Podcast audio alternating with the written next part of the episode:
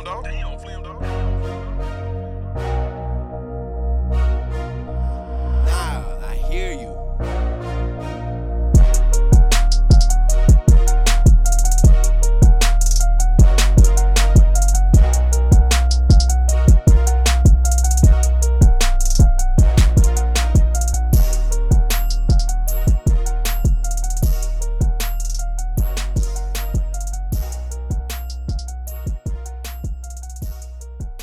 Welcome to The Long View, an SB Nation's Grizzly Bear Blues podcast centered around the big picture goal of sustainable success and bringing a championship parade to Beale Street and hanging a banner in the FedEx Forum. So, with everything with the long view, long view on prospects, on young players of the Grizzlies, trades, free agencies, storylines, even game recaps like I did this past season for Grizzly Bear Blues. You can find all of it at the Long View Podcast. And if you aren't doing so already, make sure you are liking, subscribing, downloading, whatever you got to do for the Grizzly Bear Blues Podcast Network on Spotify, Apple Podcasts, Google Podcasts, Stitcher, Megaphone, iHeartRadio, or wherever you get your podcast. There you can find every single episode of GBB Live, the Long View, the Core Four podcast, Three and D podcast, and the Starting Five podcast. And Grizzly Bear Blues is a blog under SB Nation. Make sure you, uh, you read our work over at grizzlybearblues.com and follow us on Twitter at SBN Grizzlies, where we are currently doing the community mock draft, which is always a lot of chaos. But I digress. I'm your host, Parker Fleming, and with me, we got a special guest. He is the host of the mismatch on the Ringer Podcast Network. He is a host of the Ringer NFL show, and he is also the host of the Chris Vernon Show every weekday from 12 to 2 on grindcitymedia.com. And it's none other than Chris Vernon. Chris, how are you doing this this afternoon? I'm great. Thanks for having me on, Parker. Absolutely. You know, just with draft season uh, kicking off really into high gear with all these uh, workouts and stuff going. There's something that's always stuck with me that you've said on the mismatch over the past few years and on the Chris Vernon show on Grind City Media. And you, you phrase it in two ways. One, you say draft good players, or two, draft players who won't suck. And uh, it's it's really an interesting philosophy here because you know for like a casual fan like it's kind of like yeah you want to draft good players i mean we see far too many times that the nba execs they like going for potential can this guy be good instead of you know the older college player where it's oh he's pretty good but his upside isn't too much he's 22 23 he doesn't have much room to grow so just given the Grizzlies' success recently, I know it's been a, a split regime here with uh, Dillon Brooks and Jaren Jackson Jr. from the past regime, but then Ja Morant, Brandon Clarke, Desmond Bane, Xavier Tillman in this one. It's four years in a row of good drafting. So after just kind of the decade of, you know, hey, this guy can be good. And now we got four straight years of guys who are contributing towards winning immediately. Just how refreshing is that for you, just as somebody who covers the Grizzlies? Well, I mean, it's really two decades. I mean, we went from we went from really Conley to Jaren. I think Mhm. in terms of, I don't believe there's anybody between Conley and Jaren that signed a second contract with the Grizzlies. Maybe Arthur, but I'm not sure Arthur's second contract was right. He was he was late. Maybe he did a second deal. Maybe Darrell, but that would be it. Um, I mean, it's a long time, and that was 08. So you're talking a long time in between Mike Conley and Jaren Jackson Jr. And obviously, Jaren hasn't signed his yet, but we expect that to happen. Um, but yeah, that's a lot, that's a lot of years. Um, and actually, so many of those, it, what was especially perplexing was so many of those years being a good team. So drafting in the second half of the second round and taking long shots, uh, you know, sometimes on talent at those spots. Whereas I do think that, you know, what we found many times is as you get later in the draft, that's that seems to be the tremendous value. Um, guys that, you know, the, the NBA many, many years has been ageist. And so Uh, they they've had these picks. These have not been high picks, right? The ones with Tillman, the one with the one with Dillon Brooks, uh, the with even Brandon Clarke for that matter, and it went lower than most people thought. And so I do think that your upside picks, um, how many guys were drafted for tremendous upside in from say 20 on the rest of the way? Inevitably, you're going to come up with some guys that it's taken place, and you got the you know the old Chris Wallace lightning in a bottle. But many times, a lot of the guys that have had you know outstanding careers and have greatly outperformed uh, their draft spot are the the Jae Crowders and the Draymond Greens and the Malcolm Brogdons um, of the world that were outstanding college players. Maybe were in school a little bit longer, were viewed as having a shorter ceiling, um, but were really good. And so certainly the Grizzlies have done a, a very good job of being able to spot talent uh, in that range of guys. And I, I think in many cases, playing the odds, because I think if you go back and look at draft history, you're going to find that there were a lot of experienced guys, three, four year college players that were drafted as the draft gets a little bit later um, that ended up really hitting. Yeah, for sure. I mean, it kind of looks like teams are are learning their lessons here a little bit. I mean, I've seen Corey Kispert getting lottery recognition. Seen Chris Duarte, Davion Mitchell, guys like that are getting, you know, first half of the first round consideration.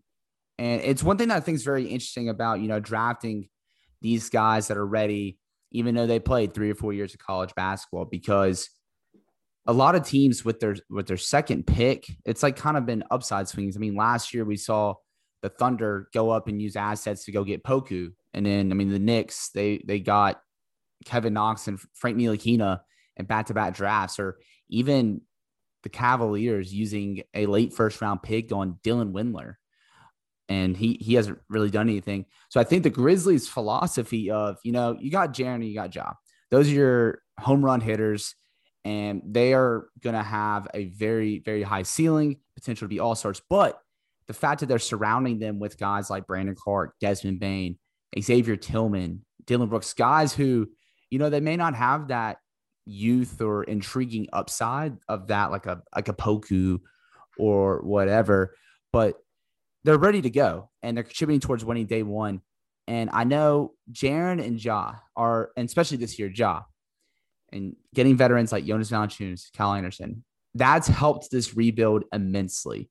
But do you think getting these guys in the late first round or in the early to mid second round. Do you think that's kind of helped make this rebuild a bit quicker than we all expected?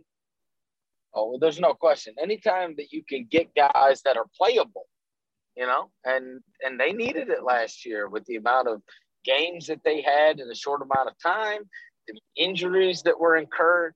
Um, you know, I, I think you probably want to mix, but they got ready to play basketball, and and and also more importantly, guys that have value, right? Um, that now, you know, the, the, there was there was a time period where you did a lot of swinging for the fences, and guys were not necessarily playable. Um, number one, and number two, never have any value. So even if you wanted to go and flip them for something else, you couldn't flip Jarell Martin for anything. You flipped Deyonta Davis for anything. You couldn't flip Tony Wroten for anything. Like there was nothing. And so if, if, if you're not going to have a player that can contribute um, or you just feel like maybe you didn't hit it, uh, that's one thing. But on, on the other side, it's like they, they, they lost their value. And so right now, I mean, the, the Grizzlies have drafted well enough. They've got too many good player. I know that sounds crazy, but mm-hmm. it gives you an opportunity to upgrade because you look and you say, all right, I got Grayson Allen, I got Desmond Bane, I got De'Anthony. We're, we're, we're duplicating stuff here. So if I want to try to improve elsewhere, now, like every one of those guys is asset. People mm-hmm. would other teams would want them, and so that's when you know you've drafted well. Sure, it's helped rebuild, and sure they've been able to play and proven that they can play in the NBA.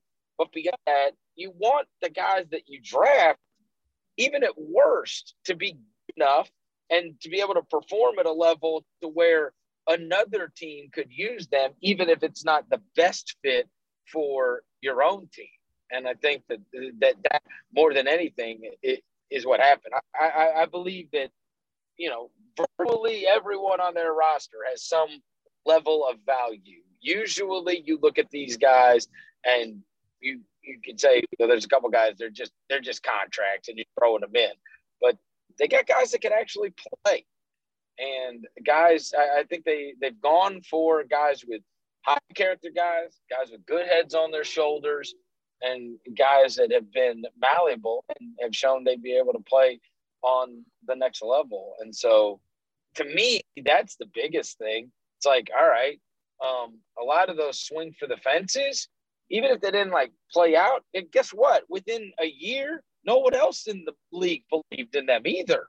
So you couldn't even move or anything. You know that mm-hmm. that was the big problem. That's a that was the that was the true curse of, of drafting poorly and taking some big swings at guys later rather than guys you just knew could play basketball, guys that you envisioned. Wow, imagine when he's 23 or 24 what he could be like because he's only 19 now. Well, if that doesn't play out now, you just, you know, you, have used that pick and you don't even have the asset anymore to be able to flip it into something. Absolutely. It, it reminds me of the time where the Grizzlies, they waived Wade Baldwin a year after selecting him in the top 20. I mean, shoot, I about celebrated turning Deyonta Davis and Ben McLemore into a useful role player with Garrett Temple. But yep. I think I think that's just a very interesting point that you brought up because I mean, you know, I, I, see it a lot on Twitter and stuff because you have teams like Oklahoma City, New Orleans accumulating all these picks, and it's like, you know, picks are great until you pick them, and yeah. I, you kind of hit the nail on the head there. Like trading for a first round pick, yeah, that that sounds nice until you use it on a, a Wade Baldwin or a Tony Wroten. But what the Grizzlies have done is, you know, they've found value whichever way, whether it's in the top five, late second or late first round, early to mid second round. They found value. I mean, there's no debating that Dillon Brooks is more valuable than the 45th pick in any any draft, even the most loaded one. He is more valuable than that. And you know, just kind of like in a long view here, like everybody's you kind of hinted at, it, you know, consolidation and trying to go out and get another big hitter next to Ja or Jaren. Do you think continuing to find value whichever way and just simply drafting good players will help them not only build the right package to go get one and build a competitive one, but also to remain competitive even when they're, you know, strapped with the luxury tax or stuff like that. Oh man, it's the way you have to do it. Look, if you're in a small market, you have got to draft well, unless like we had a very rare instance where we had the core four, you know, mm-hmm. and and so it, obviously it would have been great to augment that with guys that you drafted that were really able to help participate and part of it. But that didn't happen. But you were so good and you had those four guys that you were able to, it, you know, you had four starters. And so you were able to pull that off. Um, they did augment, you know, here and there throughout those years uh, with some free agency, but the draft, you know, they fell flat on those. But yeah, generally that's you're you're going to be building you're going to be building your teams. You're not going to build your team and you're not going to nail it in free agency. You're going to be able to do it through trade and the draft. Those are the two avenues you have in the market to truly improve your team greatly. And the, the trick to being able to improve your team greatly is truly is truly trade, right? Like because you're gonna want to augment that unless you just nail every single draft. Um, and that may be so, but you want to draft enough players that you've got a package that you can put together that's actually worth something. And so when you're in a small market, the draft is is even more important. It just is more important to you. And so, will it help them? Uh, uh, you know, try to build the roster that they want around the guys that they have, of course.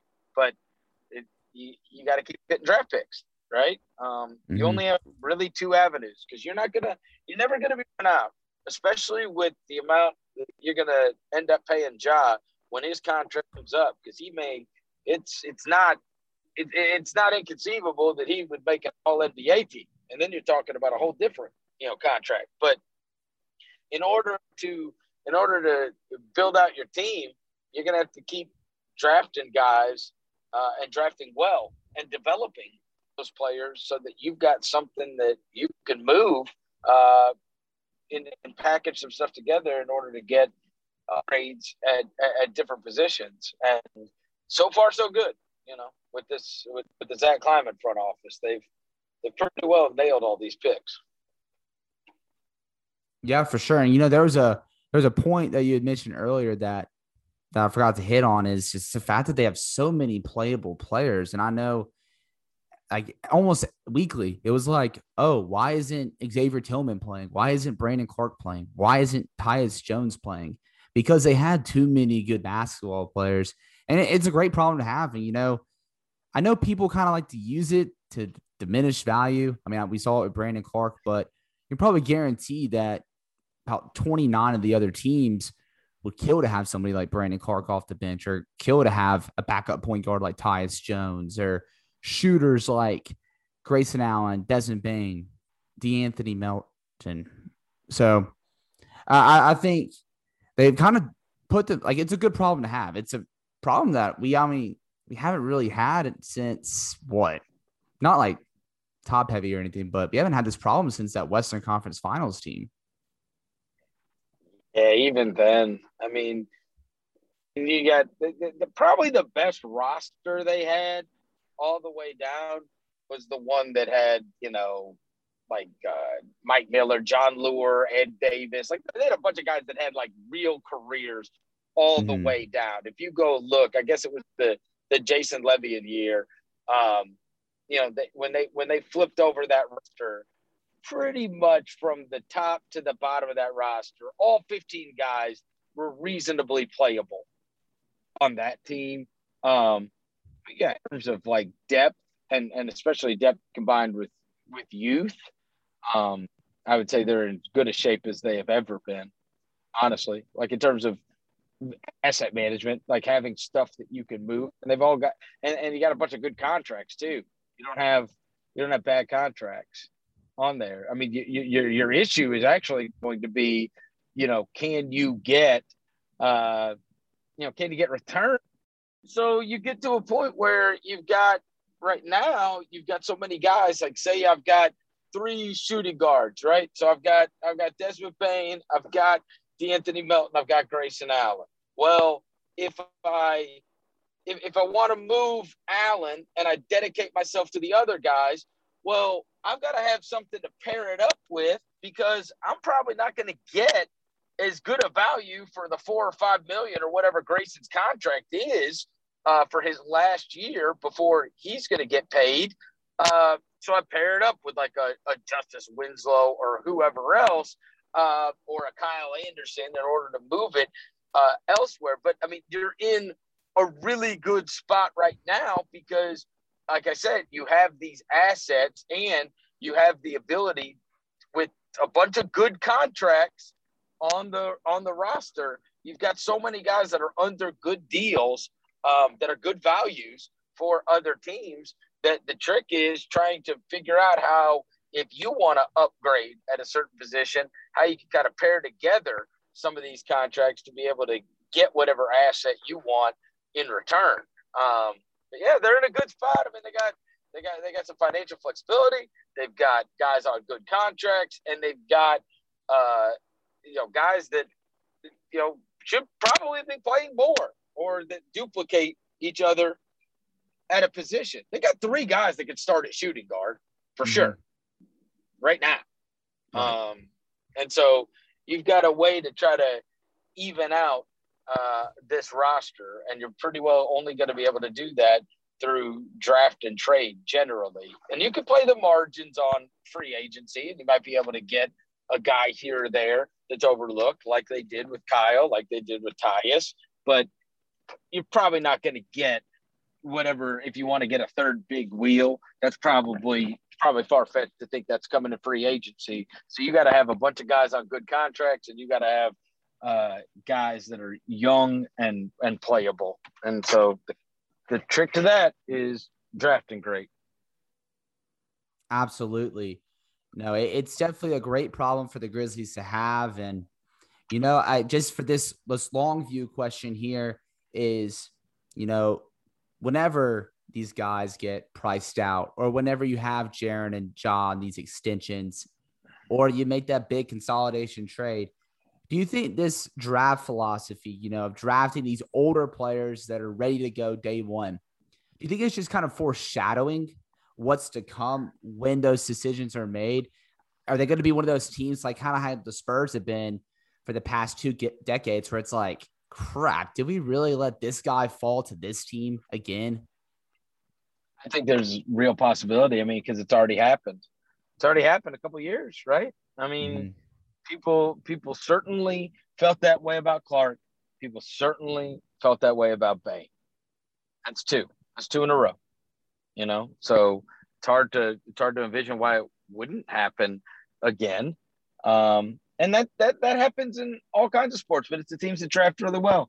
I swear, every friggin' year for like 10 years, you'd sit there and go, How did the Ravens get? And then who'd be whoever, like mm-hmm. CJ Mosley or Terrell Suggs or whoever. Like, of course, he dropped to them, right? Like it just seemed like they were always and and and it was the Steelers there for a while. Like there are these teams that you knew are are good drafting teams and they're just going to be there and there's going to be somebody on the board that probably shouldn't be on the board and they're going to be the one that ends up with them and so we at least got a two year streak running with that and so see if they can go three for three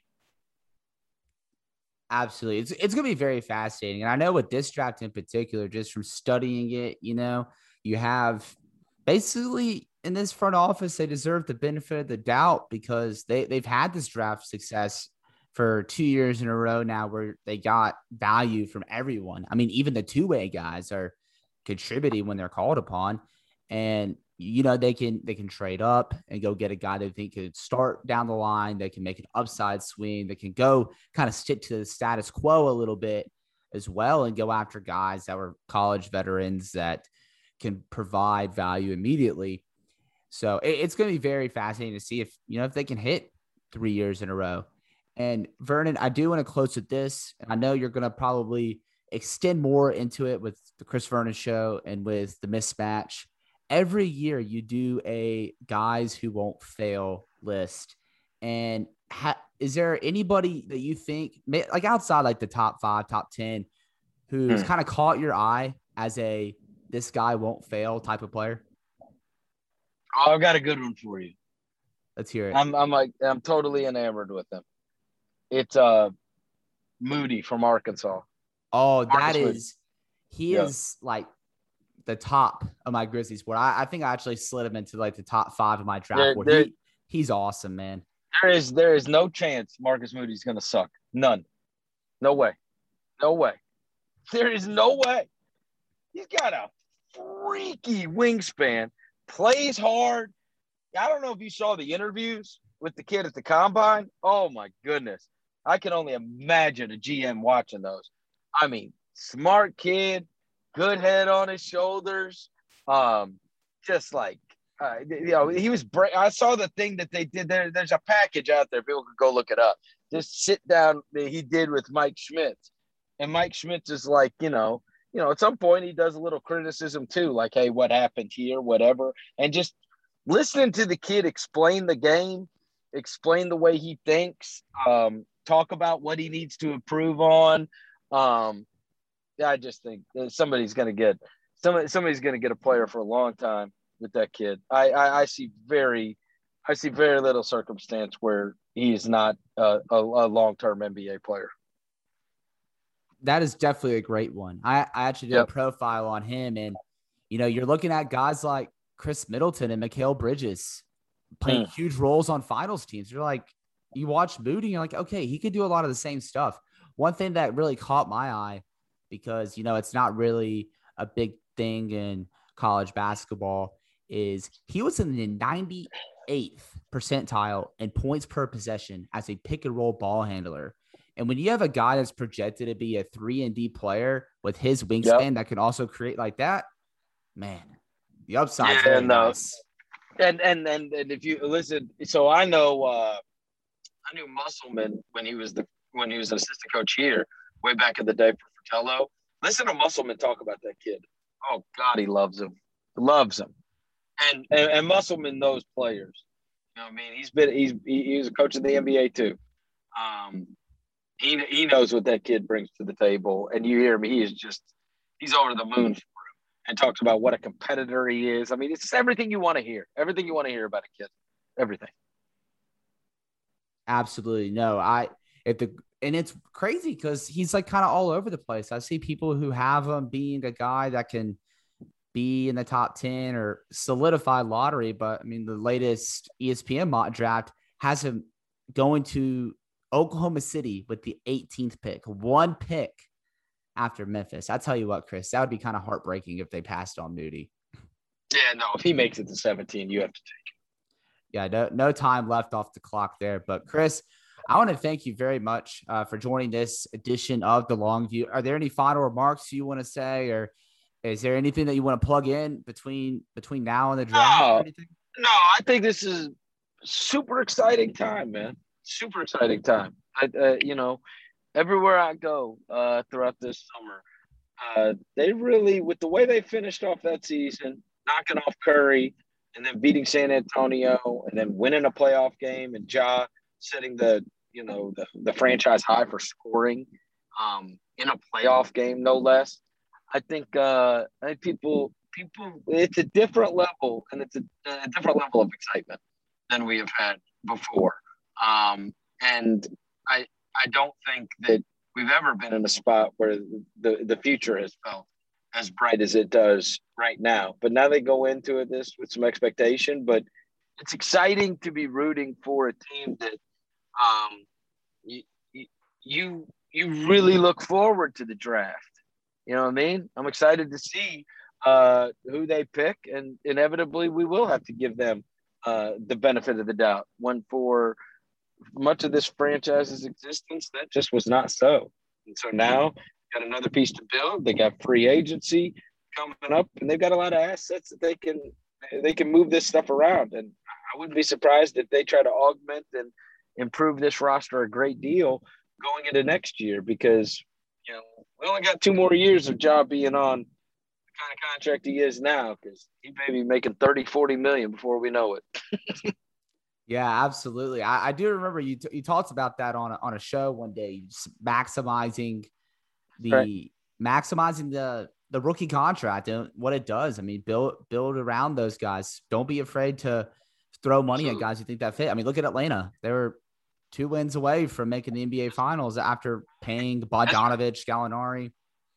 Right. when they're that good that fast and he is he's that good that fast Mhm. see it a lot of times in the NFL. Having Russell Wilson, you know, I had I had uh, great regret over uh, letting those Dak Prescott, you know, cheap years go by the wayside because there was going to come a day where you got to pay him like a like a big, you know, uh, franchise quarterback because that's what happens. to Anybody that can play the position, and so if you if you nail one, um, those kind of guys on low contracts are uh, there's, there's nothing better than that. The Grizzlies got a bunch of guys on low contracts right now, a bunch Mhm. that can play, that can play, and so you've got the opportunity right now to uh, to build around those guys because it's it's very difficult to build. It's hard to have depth. Uh, you got to nail everything. Once you've got a couple of guys, and you got two or three guys that are making you know crazy money, it's really really hard to build around them. And you see that. I mean, you see, you know, it's the plight of Portland uh, right now. It's the plight of many teams. When you saw when their bench came in, it's why the Grizzlies bench was such an advantage throughout the season. Because a lot of these teams they don't even they, once they get past their seventh or eighth guy, it's just crap the rest mm-hmm. of the mm-hmm. way. And it's because you've just gotta you gotta nail it in order to have depth when you're spending a fortune on two or three guys. And and that, that time is coming. There, there will be a time where the Grizzlies are spending a fortune on two or three guys. But for right now, they're not. And so I say, yeah, go ahead and go ahead and start augmenting this thing and taking a run with it now while these guys are still on low contracts because you have such an unbelievable opportunity. The Celtics, same way, right? Now they're paying mm-hmm. Jaylen and Tatum.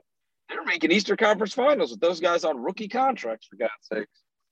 Yep, and then they squandered those picks on on guys like Romeo Langford and, right. Grant Williams. So right. yeah, you, you just got to keep drafting well because, like like you said, everything gets pricey, and you know I mean, everybody always says the best time to be a fan is right before you're supposed to be good. And when you're not drafting well, you're not building around those guys that like J- like a Jayson Tatum, Jaylen Brown, or Ja Jaren, or Trae Young and John Collins. When you're not building right around those guys, it it just kind of gets murky and kind of uncomfortable a little bit to follow as a, a whether it's at the level of you're doing coverage or just even the fact of just casually watching games with your fans. You it can just be kind of frustrating when your front office isn't building around your stars the right way. But it's also refreshing to see that the Grizzlies are doing quite well with building around Ja Morant and Jaren Jackson Jr. No, they're in a good spot right now for sure.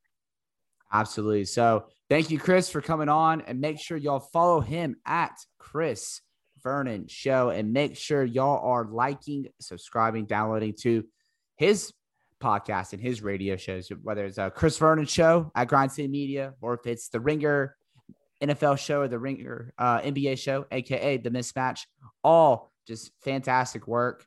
Uh, some of the best sports podcasts you should uh, that you could listen to. Uh, make sure you follow me on Twitter at Paca underscore Flocka and make sure you are liking, subscribing, downloading, whatever you need to do for the Grizzly Bear Blues Podcast Network. And make sure you read all of our work at grizzlybearblues.com. And with that, that's it.